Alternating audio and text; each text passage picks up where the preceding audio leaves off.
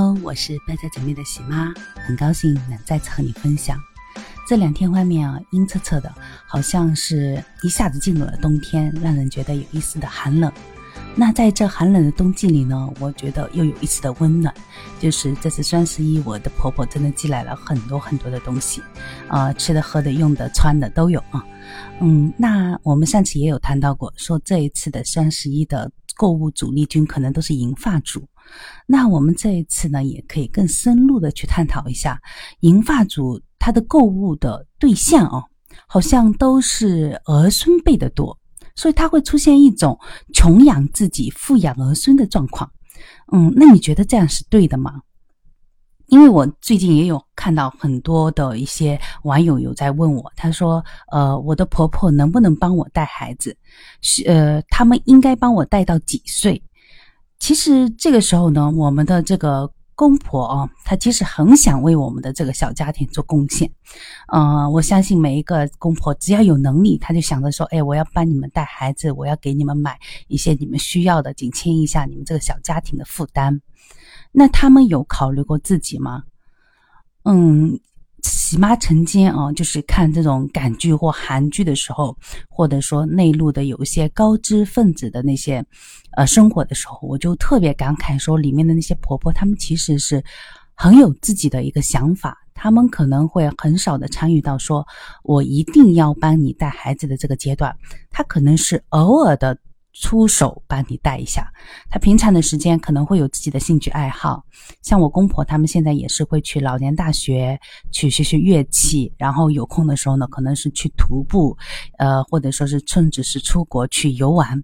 那他像他这种概念的那个婆婆，其实还真是不多，嗯，但是追根究底，他心里是很想来帮我们带的，但是实在是因为身体的状况，他不能负担，所以他没有。就是说是，嗯，变成 我现在所说的，呃，就是没有了自己的思想，或者说没有了自己的时间的一个婆婆。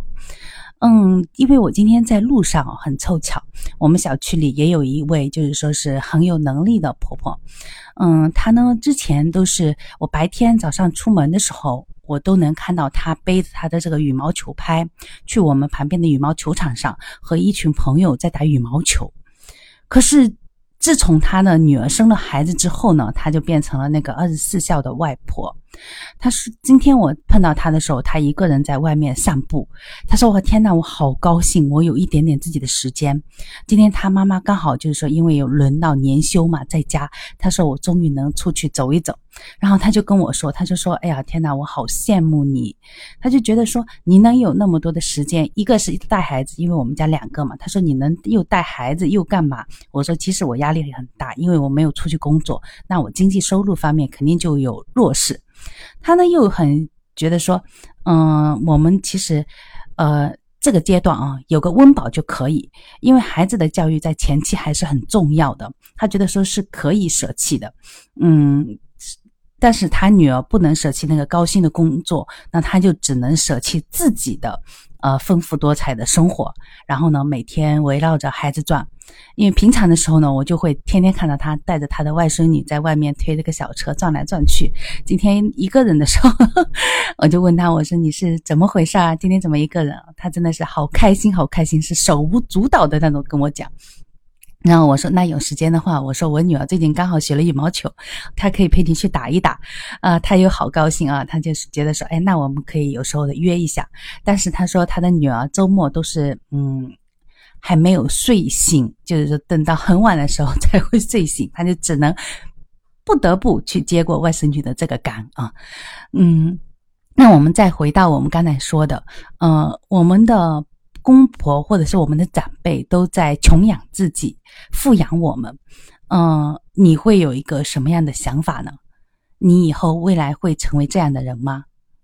首先，我的态度是说，肯定是根据实际情况来。像我们家婆婆的这个性格，我就会认为你就，呃，好好过好自己的生活就可以，呃，因为你们两个人开心啊，我们小辈的就会很开心，就很知足了，对不对？嗯，不知道你们家是哪一种情况？如果有兴趣的话呢，也可以在下面给我留言，我们回头呢也可以讨论讨论。好喽，这一期的节目就到这里喽，拜拜。